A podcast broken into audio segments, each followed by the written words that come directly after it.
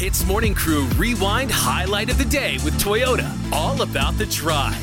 Yo, it's Ian Arnold, Raj, and Anne. Now, we take you to India for a second. Yes, this teenage boy was prepping himself for a very big exam. He reaches the hall, and it's 500 students in there, okay? Mm-hmm. Every single one of them.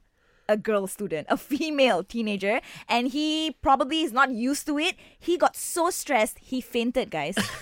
he was the only boy in the examination hall, and he fainted. It's so cute, but it's also kind of funny. I wanted to know have you guys ever experienced something like this? Being so nervous in front of a girl, you do something so ridiculous? I mean, nothing as bad as this guy. He has negative rizz, that's for sure. but I I went on a date with a girl to the shopping mall in Bandar Utama, and it was a fantastic date.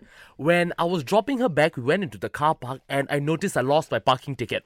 So I kept on asking her, "Hey, don't prank me now. Where's my parking ticket? Where's my parking ticket?" And it just wouldn't give up until she said, "You know what? Enough is enough." She took a bus back home, Oh, Right. and I found the parking ticket under my car seat after that. Yeah, it was That's bad, lah, bad shape. Oh my gosh, you didn't even drop home after your date. No, so no, she didn't. second date, nothing. I assume. She didn't talk to me after that, lah. Of course. Arnold, what about you? Oh my gosh. Okay, um, I feel like when I was nervous, I become very mean to girls. So when I was in, this was when I was still in high school here, and like three of the hottest girls, it was a ping pong tournament, and I was about to take one of them on, right? Yeah. So I was so nervous because you know these are like the three hottest girls in school, right?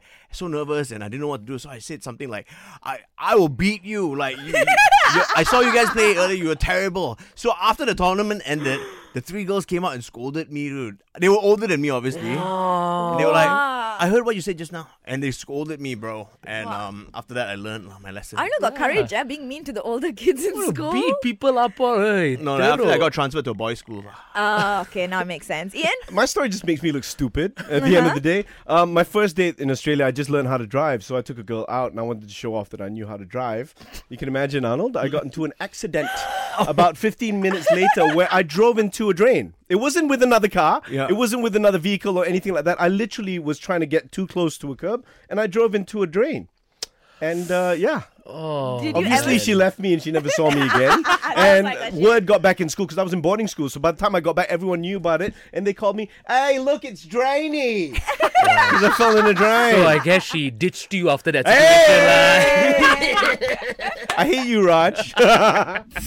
Hitz Morning Crew Rewind Highlight of the Day with Toyota. All about the drive. Powered by Toyota Synergized Mobility.